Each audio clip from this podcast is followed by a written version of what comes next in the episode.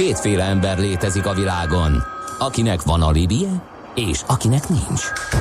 Az elsőnek ajánlott minket hallgatni, a másodiknak kötelező.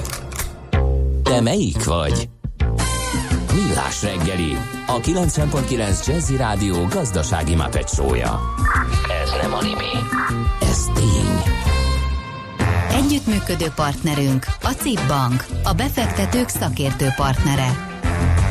Köszönjük ismét a hallgatónak, mindenkinek nagyon szép napot kívánunk, és jó reggelt, ha esetleg vannak olyan szerencsések, és most ébrednek 49 után egy perccel. Ez a Millás reggeli itt a 90.9 Jazzin, a stúdióban Mihály Csandrás. És Gede Balázs. Köszöntöm én is a hallgatókat.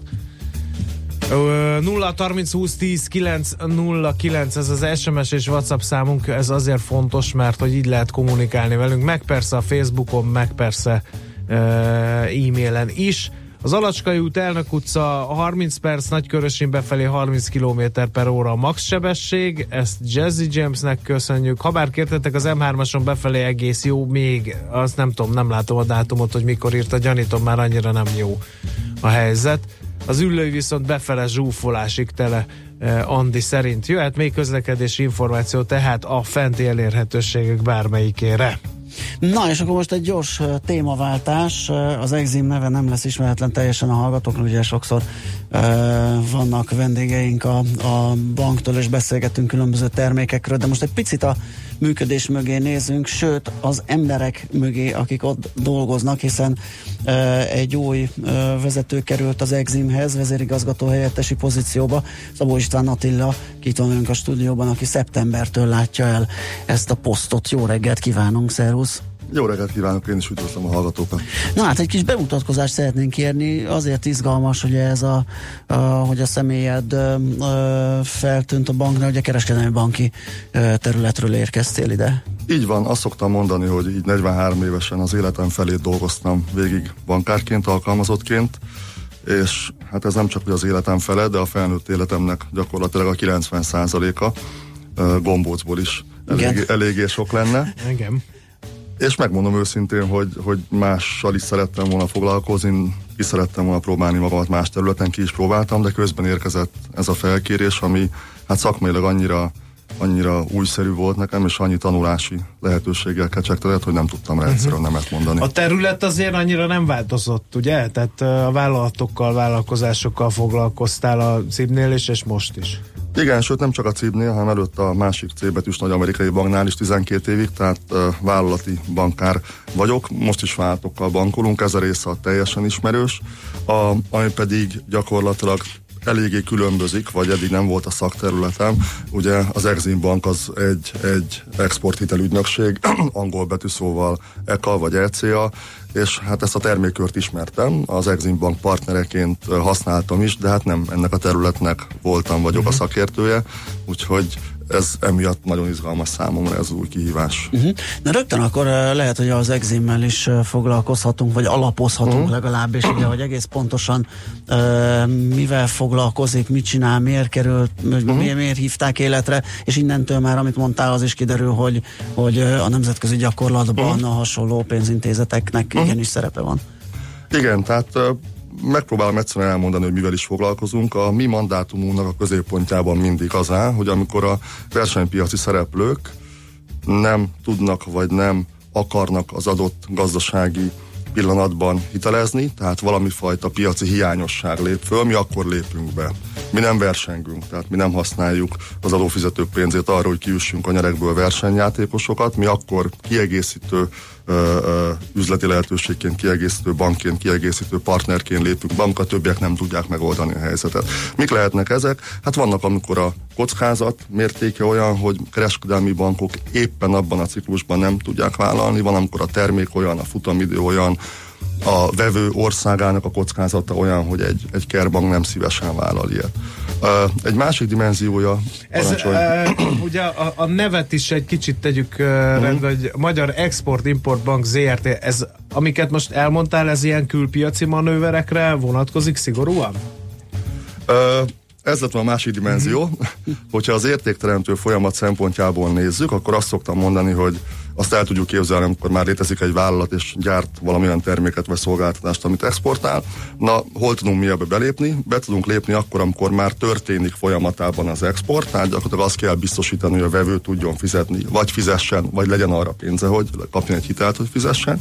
Be tudunk lépni akkor, amikor előállítjuk előállítja a vállalat az exportálandó termékre. Ezek tipikusan forgóeszköz típusú finanszírozások, a legegyszerűbb dolog, hát alapanyagot kell venni, munkaerőt kell beletenni, ki kell fizetni a, a energiaszámlát, és utána tudják ugye legyártani a terméket. Be tudunk lépni még egyel ezelőtt a stádium előtt, amikor azt a beruházást kell elvégezni, amivel majd tudunk exportálni, tehát kell venni egy gépet, berendezést, épületet kell építeni, és még egyel azelőtt is be tudunk lépni, amikor a tőkebefektetési szakaszban vagyunk, tehát vennénk egy olyan vállalatot, ami majd vesz egy olyan gépet, amivel ami majd, majd tudunk export, exportot. Aha. Jó, tehát ez a másik dimenzió, és mondok egy harmadik dimenziót is, mert úgyis meg fogjátok kérdezni, hogy milyen termékeink vannak, hogyha konkrétan termék oldalról próbáljuk ezt a felszeletelni, akkor van hitelünk, van biztosításunk és garanciánk. Uh-huh. Említette, ez egy ez, ez örök kérdés nálunk, ugye, hogy ha ez került té, témaként terítékre, hogy az mindig följön, hogy egy ilyen kiegészítő pénzintézetként működtek, ahogy elmondtad, uh-huh. ugye olyan esetekben, amikor a kereskedelmi bank uh-huh. nem akar, nem tud uh-huh. finanszírozni, hitelezni, foglalkozni az adott vállalattal. Én abból a jó hiszeműségből indulok ki, hogy ezt a kereskedelmi bank azért nem teszi, tehát nem azért nem teszi, mert ő egy gonosz, vagy nem akar uh-huh. ezzel pénzt keresni, hanem mert bizonyos kockázati tényezők miatt, vagy azok indokolják. Uh-huh ezt a kockázatot hogy lehet átvállalni? Hogy tudom másképp kockázatot kezelni az exim? És mondjuk, ez miért jó, ha az adófizetők uh-huh. pénzéből vállalunk olyan kockázatot, amit a kerbankok nem? Világos, teljesen jogos kérdések. Akkor hadd kezdjem azzal, hogy a mi sikerünknek a mércéje az a pozitív nemzetgazdasági hatás.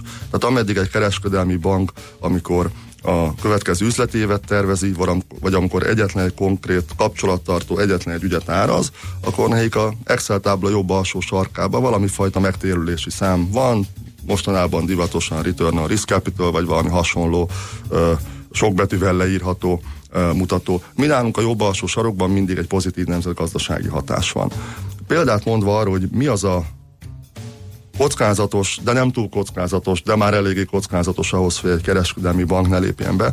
Ugye azt tudjuk, hogy a kockázat meg a hozam az kéz a kézben jár, uh-huh. és ugye a szigorú banki szabályok, banki szabályozás miatt, ugye a kereskedelmi bankok, akik betétgyűjtéssel foglalkoznak, tehát alapvetően a betétesek pénzét, a mi pénzünket helyezik ki, nyilvánvalóan megfelelő tőkepufferekkel és megfelelő szabályok között, ők adott mértékű kockázatot, adott mértékű hozamért tudnak vállalni. Azt úgy szokták ezt mondani, hogy ezen a risk return horizonton csak egy bizonyos szintig tudnak fölmenni. Nem tudnak, nem tudnak fekete-piros játszani a kaszinóban, mondjuk ugye az várható értékben egyébként negatív, mindenki Igen. tudja, hogy van egy zöld is.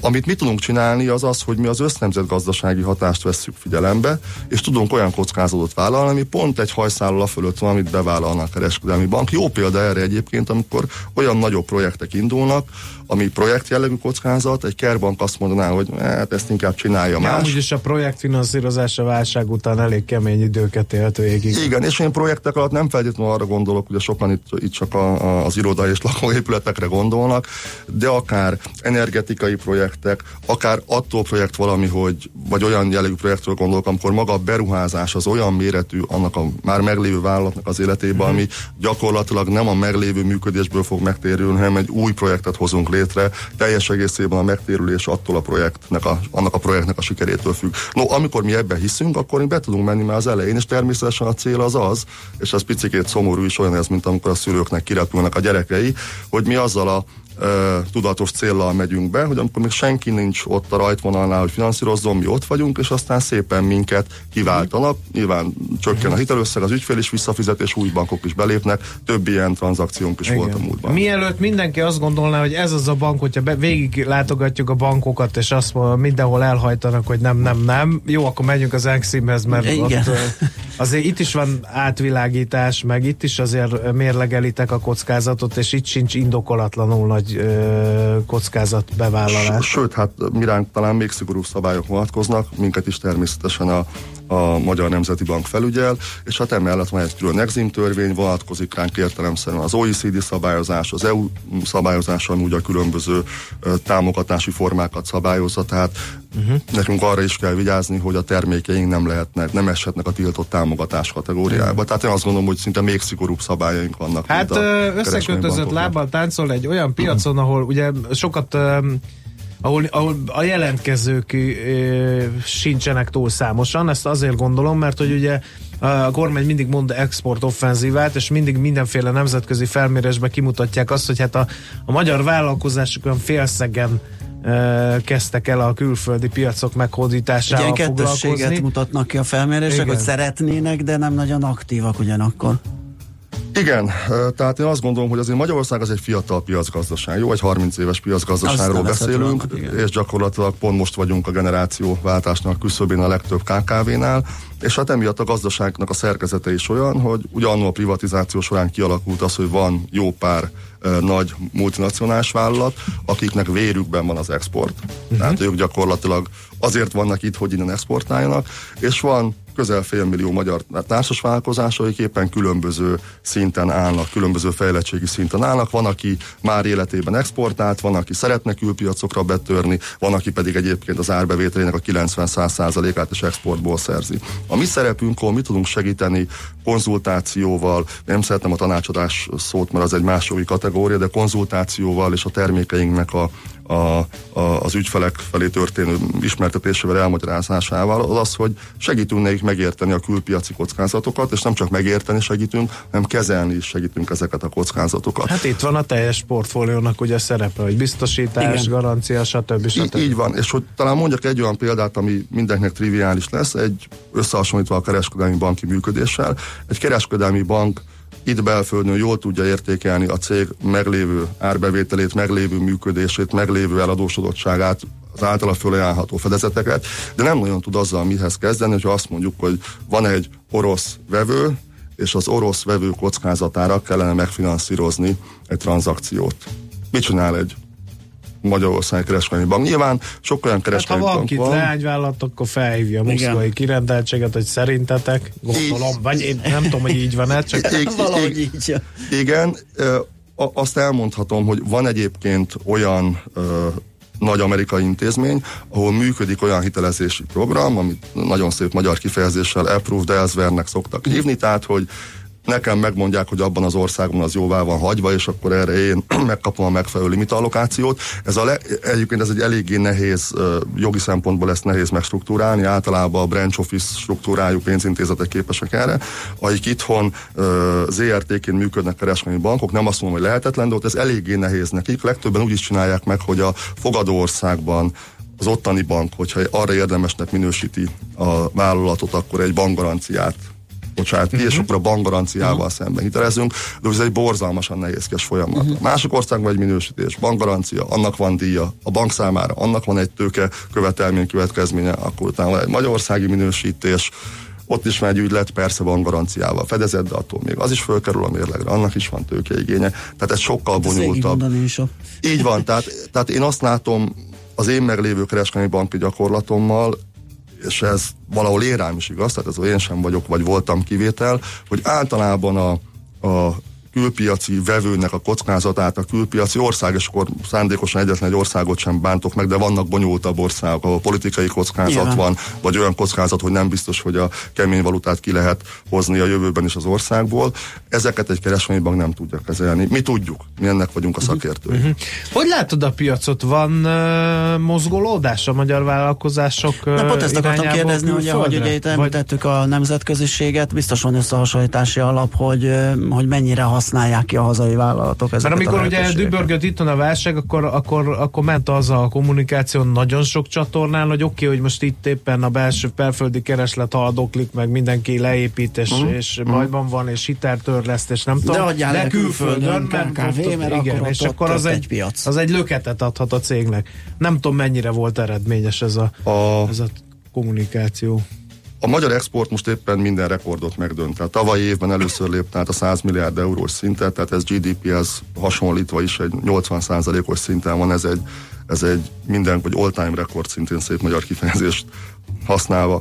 A, Ami lehet javítani, az exportnak a szerkezete egyrészt, hogy ezt milyen méretű cégek adják, tehát hogy ezek a nagyvállalatok, multinacionális vállalatok, vagy pedig a magyar kis és középvállalatok kezéből történik, illetve az exportált árunak és szolgáltatásnak a hozzáadott érték tartalma. Mondok egy teljesen egyszerű példát, mondjuk mezőgazdaság mindenkinek a szívéhez közel fog állni. Kukoricából éppen az adott évtől függően 5, 6, 7, 8, 9 millió tonna terem egy évben, és hát ebből jó pár millió tonna az felesleg. Nem mindegy, hogy ez takarmánykukorica formájában hagyja el az országot, vagy feldolgozott termék Aha. formájában, bioetanolként, fruktózként, csíraolajként, fehérjeként, takarmányként. Bármilyen hozzáadott értékkel, igen. Így van, és ebben, ebben tudunk még fejlődni, ebben szeretnénk mi is a vállalatokat segíteni, hogy minél magasabb hozzáadott értékű igen. terméket exportáljunk, hiszen hogy annál több profit marad az országban. Igen, annál hányszor leírtam én ezt, a, hogy bőrbe kötve kell exportálni a disznót. Igen, igen, igen. Hogy nem a... bőrbe kötve, bocsánat, nem rosszul igen. mondtam. Mert ugye az az élő sertés export. Fogyogat az időnkös egy, egy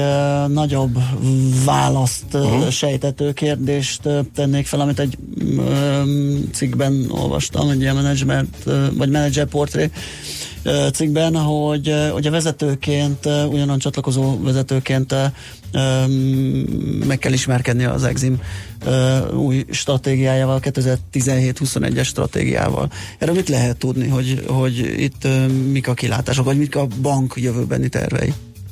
Uh, azt mindenképpen tudni kell, amivel kezdtünk is, az Exim az nem egy versenypiac szereplő, Igen. tehát mi nem verseny. Emiatt nekünk nem is növekedési uh, célunk van, mint a legtöbb kereskedelmi banknak, hanem a mi mandátumunk az az, hogy amikor a bankrendszer éppen virágzik és, és, és nő és agresszívan hitelez, akkor mi azt se bánjuk egy picikét összéphúzzuk magunkat, amikor pedig a bankrendszer éppen igényli azt, hogy uh-huh. legyen egy erősebben belépő szereplő, akkor pedig mi hangsúlyosabban lépünk Aha. be.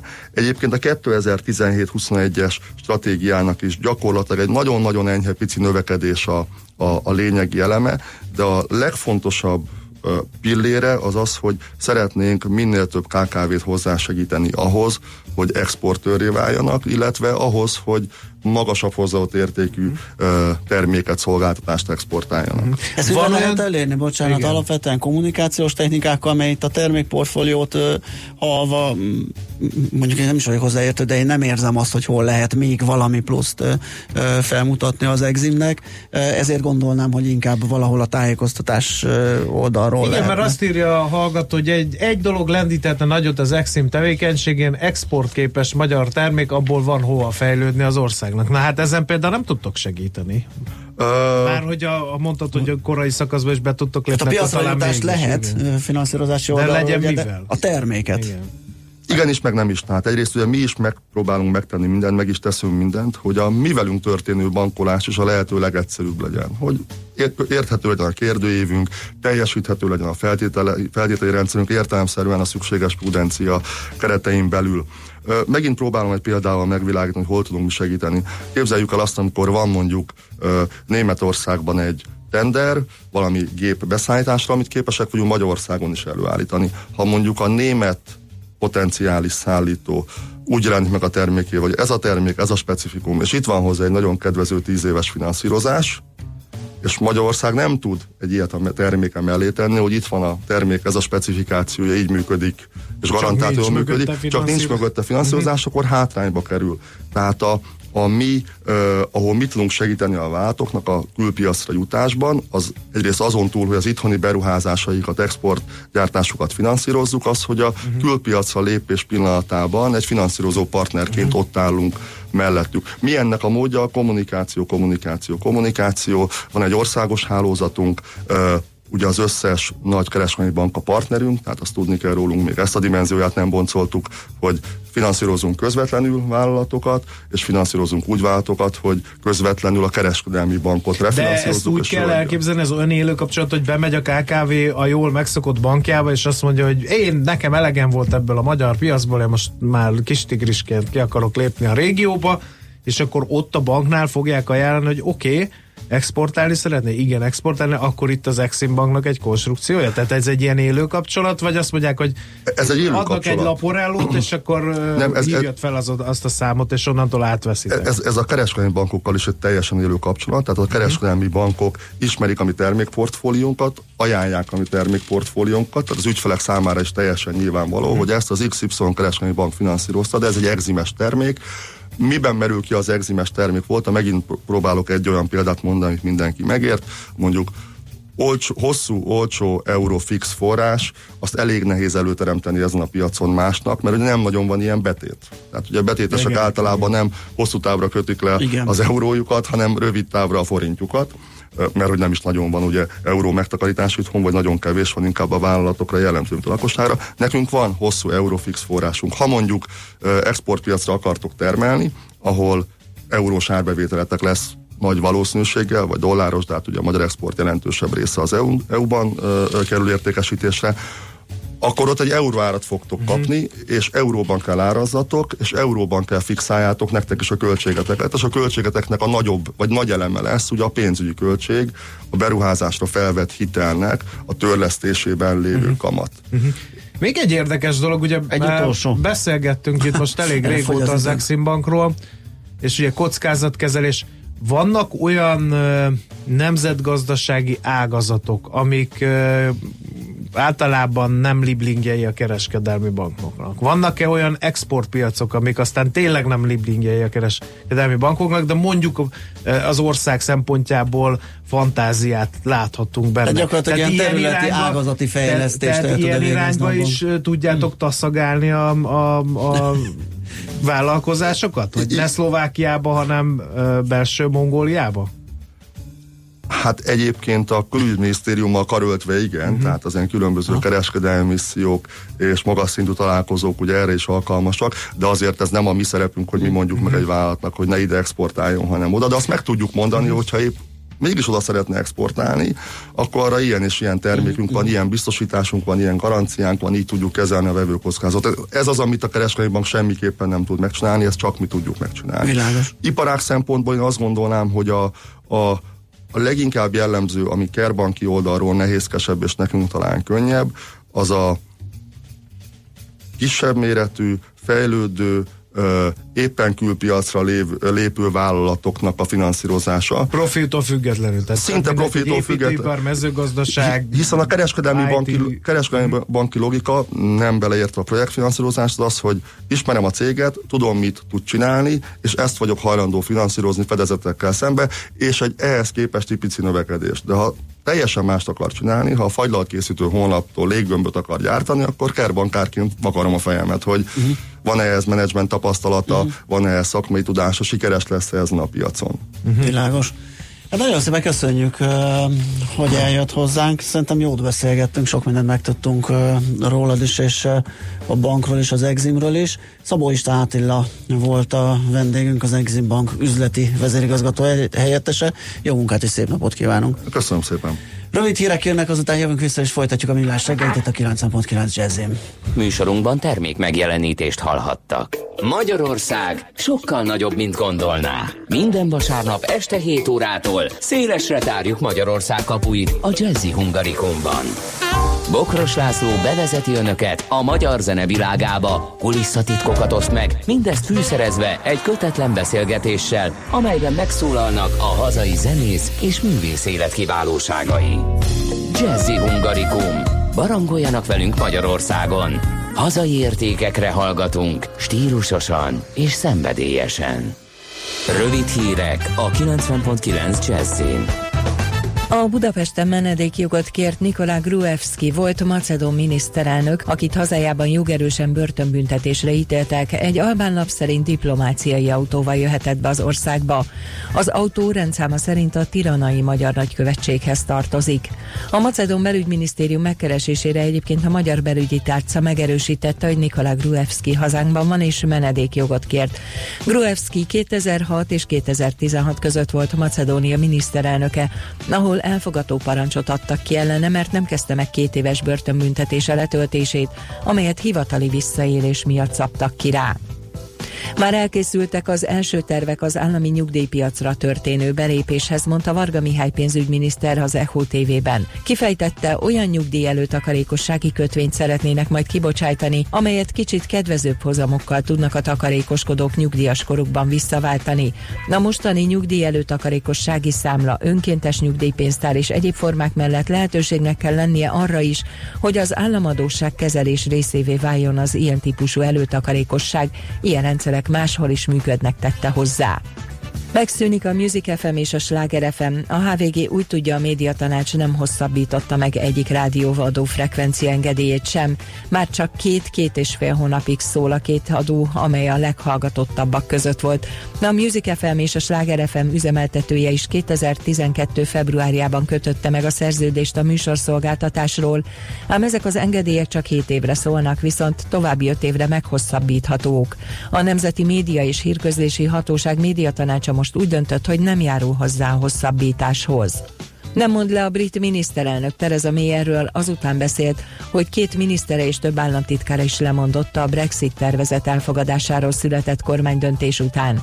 A dokumentumot még a parlamentnek is jóvá kell hagynia, az unió részéről a tagállamok vezetői dönthetnek a megállapodás elfogadásáról a jövő vasárnapra összehívott rendkívüli csúcson. Andrei Babis cseh miniszterelnök lemondását követelte több ezer tüntető este a prágai Vencel téren és több cseh nagyvárosban. A tüntetők szerint elfogadhatatlan, hogy a cseh kormány élén olyan személy álljon, aki ellen büntető eljárást folytat a rendőrség az uniós támogatásokkal való visszaélés gyanúja miatt. A parlament alsóháza januárban Babis képviselői mentességét is megvonta, hogy szabad kezet adjon a hatóságoknak az ügy kivizsgálásához. Az Egyesült Államokban titokban vádat emeltek a Wikileaks internetes kiszivárogtató portál alapítója Julian Assange ellen, adta hírül a The Washington Post. A lap információi szerint egy virginiai szövetségi bíróságon emeltek vádat még augusztusban, de ezt a tényt az amerikai illetékesek nem hozták nyilvánosságra.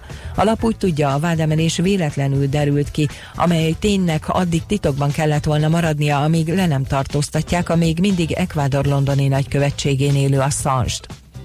Az időjárásról frontmentes idő lesz, napközben kevés felhőre sok napsütésre van kilátás, többfelé megélénkülhet az északkeleti szél, délután 8-12 fok közé emelkedik a hőmérséklet.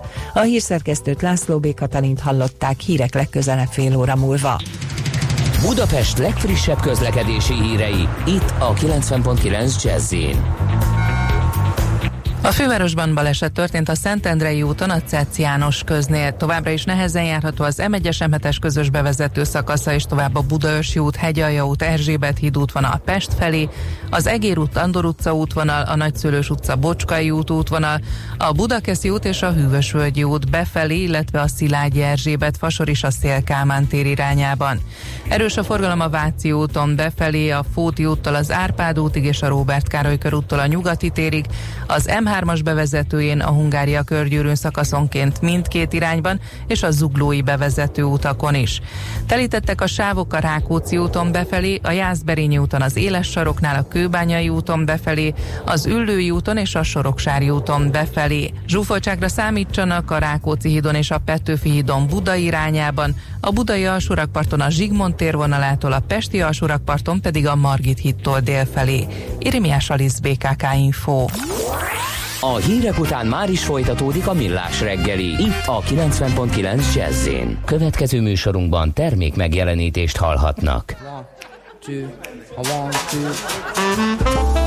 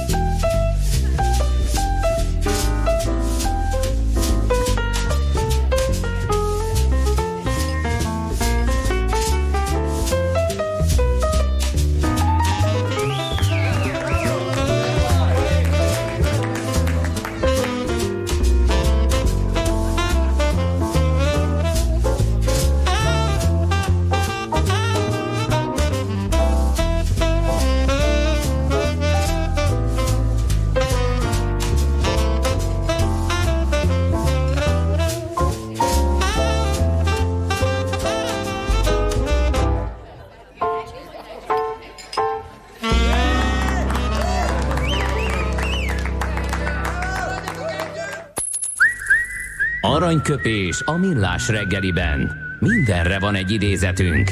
Ez megspórolja az eredeti gondolatokat. De nem mind arany, ami fényli. Lehet kedvező körülmények közt gyémánt is. José Saramago 1922. november 16-án sírt fel édesanyja A kis karjaiban, Hozé, igen. és akkor még nem sejtette, hogy ilyen aranyköpéssel, mint a mostani fogja szerencsételtetni e, embertársait. Idézem, nem tudja az ifjú, mit tehet meg, de az öreg sem teheti azt, amit tud. Ú, ez egy Ú, ez igen. annyira bármilyen bonyolult, rövid, hogy én nem is bármilyen értem. rövid, elég összetett gondolat. Tehát az ifjú nem tudja, hogy mit Igen. tehet, de az öreg meg nem teheti, amit tud. Igen. Ezt én nem... ezt- Kicsit, Én kicsit mindig ezt, megteszem, amit tudok. Még nem vagy elég öreg És amit nem szerint. tudok, az meg benne van az enciklopédiában. Aranyköpés hangzott el a millás reggeliben. Ne feledd, tanulni ezüst, megjegyezni arany. A mozgás jó, a mozgás egészséges. A mozgás motivál, serkenti a gondolkodást és fiatalít. A futóember kevésbé fáradékony és nagyobb hatásfokkal termel.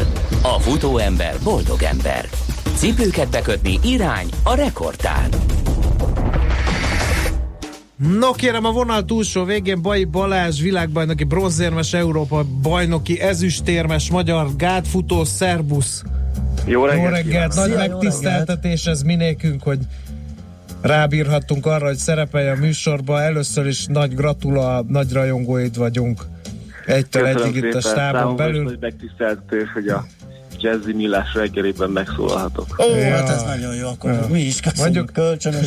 Mondjuk különösen azért rajongunk, mert nem vagyunk futók mi itt ketten a Gede kollégával, és aki fut, azt már mi mind csodáljuk. Na, azért tárcsáztunk, mert egy kicsit szeretnénk, ugye nagyon sokféle dolog került már terítékre a rovatba, és szeretnénk egy kicsit, hogy, hogy az élsportban hogy készül egy futó, hogyan edzel, mit eszel, mit nem eszel, mit szabad csinálni, mit nem szabad csinálni, és főképp a felkészülés érdekel, mondjuk vége egy nagy versenynek, megfutottad, amit meg kell, onnantól mi történik? Hogy készülsz a következőre? Hát az biztos, hogy nagy uh, fegyelmet és, és tervezést igényel egy, egy főleg egy, egy versenyidőszakbeli uh, időszak, hiszen az eléggé meg, meg feszített tempó és, és komoly igénybevételt jelent a testnek. Úgyhogy, úgyhogy hát nyilván nagyon fontos a regeneráció, meg egyáltalán nagyon fontos a tervezés, hiszen úgy kell, főleg egy, egy, egy olyan versenyidőszakban, ami, ami a főverseny előtt van, tehát úgy kell folyamatosan versenyezni, és úgy kell folyamatosan nagy uh, igénybevételnek és, és magas uh, intenzitásnak megfelelni, hogy közben még azért edzeni is lehessen, és regenerálódni, de jó eredményt is elérni. Tehát ez egy ilyen sok-sok uh, ismeretlen Mhm. és, és sokat kell gondolkozni azon, hogy egyrészt mennyi versenyt vállalunk be, azt mennyi edzésből csináljuk meg, hogy, hogy tényleg még a csúcsforma az, az, az idő előtt ne alakuljon ki, Uh-huh. de már, már tudjak jól futni a versenyeken, hiszen nyilván fontos az, hogy, hogy, hogy megálljam a helyemet nemzetközi szinten, és esetleg megfussam az adott, adott főversenyre a szintet, és hát nyilvánvalóan sikert is érek el. Uh-huh. Úgyhogy uh, hát ez főleg az edzőnek egy, egy nagy kihívás, hogy hogy, hogy egy patika mérlegen hogy ossza be a, a terhelést az edzéseken, mennyi pihenőnapokat uh, vállaljunk, vagy, vagy, vagy hagyjunk magunknak, és hát egyáltalán mennyi versenyt vállaljunk be. Nekem meg az a feladatom, hogy ezt maximálisan uh-huh. megvalósítsam, és hát nyilvánvalóan a, a szabadidőben minél több regenerációs lehetőséget vagy, Mhm. időt szenteljek el. Egy átlagos edzésed egy ilyen brutál felkészülési időszakban, az hogyan néz ki? Tehát mit kell konkrétítve csinálnod egy ilyen edzésen?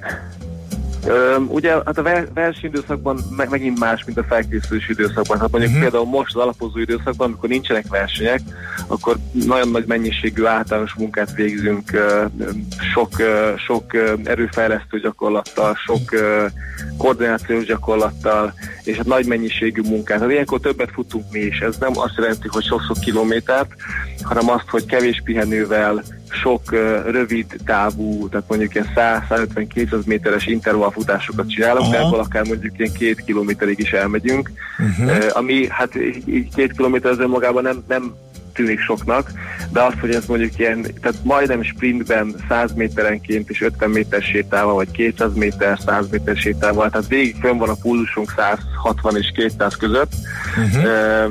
és, és az eléggé megterhelő, főleg a keringésnek, meg az üzemzatnak, meg hát mellette nagy mennyiségű kondi, erőfejlesztés. Ez ilyen hagyományos súlyzós edzéseket kell elképzelni, hogy lent vagy a konditeremben és, és nyomod ezerrel. Hát igen, uh-huh, akár azt uh-huh, is. Persze van, uh-huh. csinálunk klasszikus emeléseket is, tehát a szakítás, felvétel, googolás, de nagyon-nagyon sok komplex gyakorlatot is csinálunk egykezes súlyzóval, vagy, vagy, vagy különböző ilyen imbolygó stabilizációs eszközön, hiszen nagyon-nagyon fontos nem csak a nagy tömbös, tömbös izmokat fejleszteni, hanem az apró kis pici stabilizáló izmokat, hiszen itt is igaz a leggyengébb láncem elve, tehát hogy hiába van nagy erős törzs izom, lábizomzat, ugye nagy, nagy izomláncok, hogyha erősek, hogyha a, a kettőt összekapcsoló derék, vagy a, vagy a kis pici keresztirányú izmok nem erősek, akkor az nagyon könnyen meg tud sérülni, és hiába valaki túlnyomó többségben nagyon erős, uh-huh. és nagyon jól kidolgozott, hogyha egy-egy izomcsoport feladja uh-huh. a munkát, akkor gyakorlatilag az egész munka megy a levesbe. Úgyhogy nagyon-nagyon fontos az egész izomzatra és az egész szervezetre, egy egész láncként, egy egész egységként gondolni, és az legapróbb izmokat is ugyanúgy fejleszteni, mint a legjobban. Van olyan uh van olyan edzés módszered, ami esetleg majd a bai módszerként fog elhíresülni? Minden, ugye mindig a paplaciról jut eszembe, hogy ő például az ökölvívásban, vagy a felkészülésbe behozta a favágást. Tehát van, most van. nehogy eláruld a versenytársaknak az istenek szerelmére, ha ez titkos, de nem titkos. De ha még nincs nekünk... is elkeresztve a módszer, legalább valamit esetleg az amatőr futóknak, akik csak úgy... Hogy lehet például a gyorsaságot igen. fejleszteni? Ez az intervallozás hát, talán ez, alkalmas igen? rá, ugye? Tessék? Ez az intervallozás talán alkalmas a gyorsaságfejlesztő. Abszolút.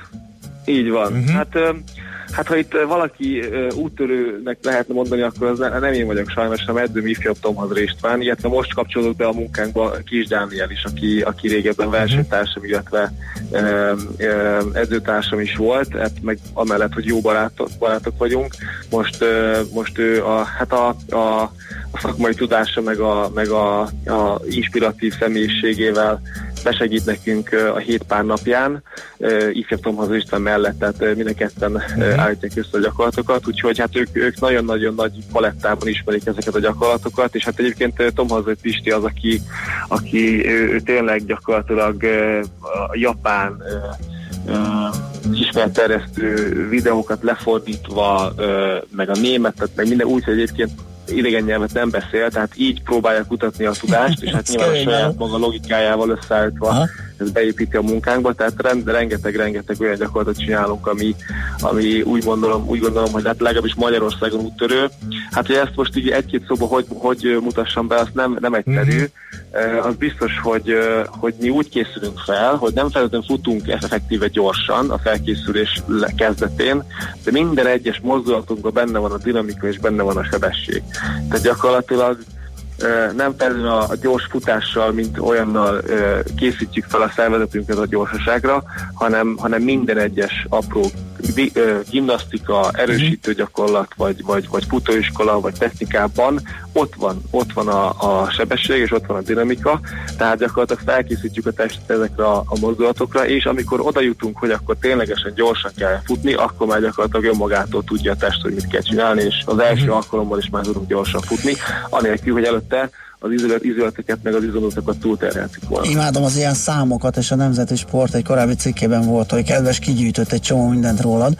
33 km per óra a csúcs sebességed. Mennyi? 95 hát időnként csopfat Skodán nem megy annyira. 95 át írja a csúcssebességének az első gátig. 2,3 másodperc szükséges ehhez. 7 lépést tesz meg az első gát előtt, 3 lépést tesz meg két gát között, 6 lépést tesz meg az utolsó gát és a cél között, 12 pár cipőt használ el egy évben, 20 versenye van egy szezonban, 100 ezer kilométeret van egy úton egy évben edzőtáborban és versenyben. Ajaj. Ez nagyon-nagyon komoly Igen. Komoly intenzitás hát le a komoly. Balázs, még, még egy, egy témát tesz röviden. Kell ilyen speckó étkezés uh, ilyenkor, mikor felkészülsz, vagy, vagy versenyszezonban? Nagyon megválogatod, uh, hogy mit, mit tehetsz és mit nem?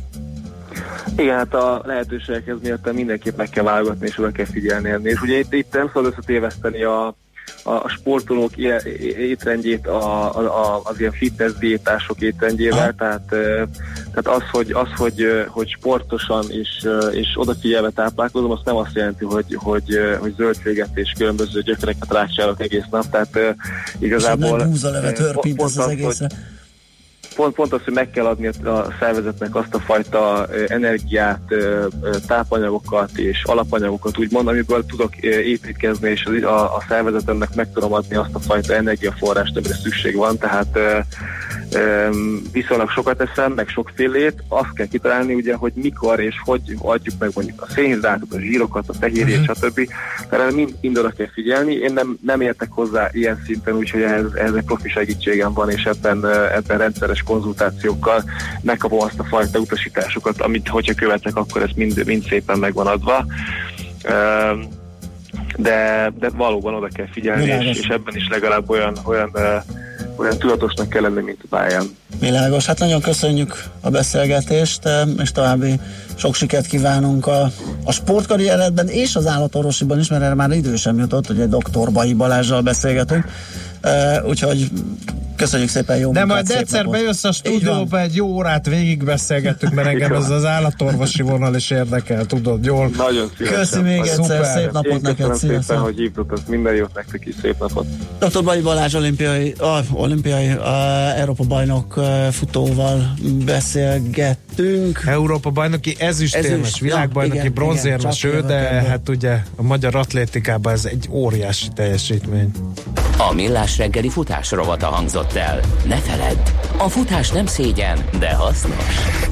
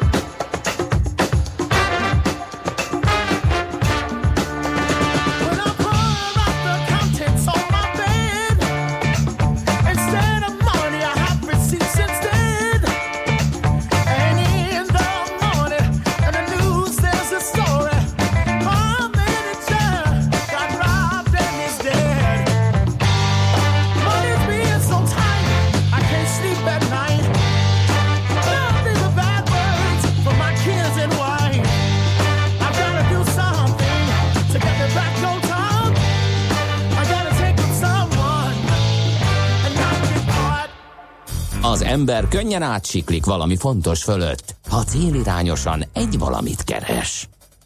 Millás reggeli. No, eh, hát aki rendszeres hallgatók, annak most nem fogunk újat mondani, mert hogy heti makrogazdasági visszapillantó tükrünket tesszük ki Márvány Zsoltal, a Cibbank Treasury Sales vezetőjével, de nem lennék egy Márvány Zsolt ma reggel. Bevallom őszintén, Szia, jó reggelt! Jó reggelt! Miért nem Hát brexitelgettünk, brexitelgettünk, aztán meg mégiscsak A- lesz Brexit. András, ma már nem lenne Tereza May. Az nem lennék, Márvány Zsolt sem. Sok mindenki nem lenne ő most. Igen. Hát nem kell azt azért ilyen sötéten látni. Egyébként hát gyakorlatilag a kedvenc gumicsontomat azt már ilyen fényesre rágtátok itt mind a, mind a Botmonda, mind az Ákossal, úgyhogy igazándiból nagyon sokat én már ar- arról, hogy most mi történt itt az elmúlt 24-36 órában, én már nem nagyon regélnék. Inkább egy tudománytechnikailag másik oldalról közelíteni meg a dolgot, hiszen ö, mindannyian szeretjük az elemzőket, ö, gondolom ezzel ti is így vagytok, Igen. de mégis a valószínűség számítás nagymesterei, ha már Nagy-Britanniáról beszélünk, ugye kicsodák? Hát ők egyértelműen, akik most épp a Nem. cirkuszt csinálják, ha nem? Nem, a bookmakerek. Ja, mármint a úgy pénze- értem, hogy ők, hogy jó, igen, előre szaladtam nagyon, a tehát a, fogadá, igen, a fogadás az ott nagyon megy, tehát a britek és a briteken belül a bookmakerek, igen. Abszolút. Úgyhogy úgy, úgy, tegnap, tegnap egy, egy kedves kollégám felhívta rá a figyelmemet, hogy érdemes, érdemes esetleg arra is ránézni, hogy a bookmakerek hogyan árazzák, mert ugye teljesen ez nem meglepő módon Aha. Ö, abszolút árazzák ezt az egész Brexit hisztériát. És nagyon érdekes, de egy hét alatt, tehát tegnap délután megközelítette a 40%-ot a, a bookmaker fogadások alapján. Annak a valószínűsége, hogy jön a második népszavazás, ami egy héttel korábban még ilyen 23-24 százalék körül volt. Jelen pillanatban egyébként pont itt nyitva van előttem. Sajnálatos módon Nagy-Britannián kívüli állampolgárok nem fogadhatnak egyébként Azt hittem már rá is toltál egy nagy tét. nem, a tip compliance szabályzat szabály, egyébként meg engem gyakorlatilag azonnal mágiára is küldenének, hogyha én nekiállnék így fogadásokat kötni. De 11.5, ami, ami jelen pillanatban az, annak, a, annak az otca, hogy április 1 előtt lesz egy második referendum. Uh-huh. Azon hallgató kedvére, akik esetleg nincsenek képben a, a fogadás világával, ez azt jelenti, hogy nagyjából ö, 5 font befektetéssel, ha bejön, akkor 11 fontot nyerünk, ami valószínűség számítási oldalra átfordítva, ez egy ilyen 30 százalék körüli valószínűséget tesz arra, hogy lesz második referendum. Tehát ez most egy, egy konkrét uh-huh. fogadóirodát, ha megnézünk. Én továbbra is azt mondom, hogy az én kis elméletem, annak ellenére, hogy ott van most ez a közel 600 oldalas draftnak nevezett Igen. monstrum, még mindig nem lejátszott a meccs. Tehát ez ebből még mindig. Na várjál, Ez akár segítség. Meghallotta Tereza May, hogy nem cserélnek se vele, se veled. Na, na. És kérlek szépen mondott egy olyat, hogy, hogy ha, ha nincs megállapodás, elmaradhat a Brexit. Tessék, köszönöm, köszönöm Tereza Mének ezt a bejelentést, az időzítés szempontjából tökéletes volt, már csak egy jó kis aláfestő zene kéne az E, egészhez, Igen. de én Igen. A továbbra azt képviselők mondom, leszavazzák a megegyezést, az a startvonalra küldheti vissza a folyamatot. Ezzel azt kockáztatjuk, hogy megállapodás nélkül, nélkül lépünk ki az EU-ból, vagy egyáltalán nem lesz Brexit fogalmazott, nem kis derültséget okozva. Tereza May. elsősorban az én oldalamról ugye érte, értelmezhető ez a derültség. No, szóval erről beszélek, hogy egyelőre egyik fél sem tud olyan, olyan megállapodást letenni az asztalra, ami, ami, ami mindenkinek jó lenne. Tehát ami most az asztalon van, ez a 600 oldal, ez igazából senkinek nem jó. Brit politikusok ugye ráragadtak, és ugye tegnap itt sorba mondtak le a, a, az egyet nem értő miniszterek, abszolút támadják a Theresa May, tehát egyébként megjegyzem, Theresa May odzai azt mondja, hogy hogy Theresa May A- ö, hogy hogy May, hogy Theresa May fogja, igen, tehát hogy a Theresa May fogja vezetni az országot, amikor az, az Egyesült Királyság kilép- az EU-ból, az 500 az egyhez. Ja. Tehát, tehát kicsi az esélye, hogy Theresa May a pozíciójában marad. Úgyhogy, na, szóval én nem rágám tovább ezt a csontot. Jó, oké. Pont. Na, de Oké. megmondom, hogy miért nem lennék még makrogazdasági elemző. Elemezgettünk, elemezgettünk, osztunk, szorzunk. Kijön, hogy 4% fölé gyötrődik a magyar GDP növekedést, az ötlet belőle. Hát, És így, hát ezt így igen. hogy? Hát ezt, ezt úgy, hogy egyébként ugye hónapok óta mondogatjuk itt a, a bizalmi indexeket, mint amolyan előre tekintő mutatókat, és hogy egyébként mennyire igazunk volt, az például a német gazdaság az kiválóan bizonyítja is, ahol ugye pont a héten jött ki, hogy hát elég, elég szerény ö, teljesítmény sikeredett a harmadik negyed évben ezzel a 0,2%-os zsugorodással. Ellenben ugye a magyar gazdaság az viszont mint a bika robogát mindenen. Ö, hátterében egyébként két két adalékkal azért egy kicsit jobban értetővé válik, sőt inkább hárommal jobban értetővé válik, hiszen önmagában múlt héten, vagy talán elő, előző héten beszéltünk róla, hogy az ipari termelésnek azért nem indult olyan jól a nyár vége, meg az ősz. Tehát ott a magyar ipari termelés, főleg autóipari szektor, de ugyanígy az elektronika is egy kicsit ilyen szenvedősen indította az őszt. Ö, ellenben az építőipar adatok azok most jöttek ki a héten, és az építőiparunk az valami fenomenális ütemben, éves alapon, mindjárt puskázok, hogy most mennyi is volt, de valami brutál, közel 30-ra emlékszem, de 20, majdnem 26 kal nőtt egy év alatt. Az tényleg kemény. És ugye ebben most tanában az utóbbi egy évben már nem csak az EU, EU pénzek, tehát azért az öme az az EU támogatásokból épülő utak, vasutak, mm. stadionok, de a jókora része azért még mindig a, a, a kereskedelmi célú ingatlan, tehát mind a lakó, mind pedig az iroda ingatlan építések is, uh-huh. is benne vannak. Tehát amíg az építőipar ilyen meglepetésszerűen jól húz, és hát ugye agrár, agráremberrel a túloldalán a vonalnak nem kell magyarázni, hogy a kukorica termés. Jó lett a kukorica. Az, az jó lett, az agrárszektort is 0%-ra tették, vagy 0%-os növekedésre várták az elemzők, és pozitívan lepett meg mindenkit. És hát ugye nő a bér. Ha nő a, nektek is, nekünk is, mindenkinek nő a bér, ezért aztán örömünkben fogyasztunk, vásárolgatunk, shoppingolgatunk, és, és ez, a, ez a belső kereslet is jócskán támogatja a GDP-t. Tehát Én ezt értem, logikus hangzik, igen? de ezt nem lehetett előre látni. Nem. De például a mezőgazdaság az egy nagyon becsülhetetlen szektor. Az becsülhetetlen, meg gondolom egy ilyen robosztus építőipar, tehát minél nagyobb a dinamika, annál nagyobbat lehet. Igen, igen, Az építőipar is az utóbbi hónapokban ugye csökken a rendelés állomány, tehát az alapján valószínűsítem, hogy mindenki alábecsült az ja. építőipart, és, és egy-egy ilyen kisebb súlyú, de nagyobb kiugrás mutató adat azért el tudja húzni. Mm. Nem beszélve a mágikus munkanap és naptárhatástól, ja.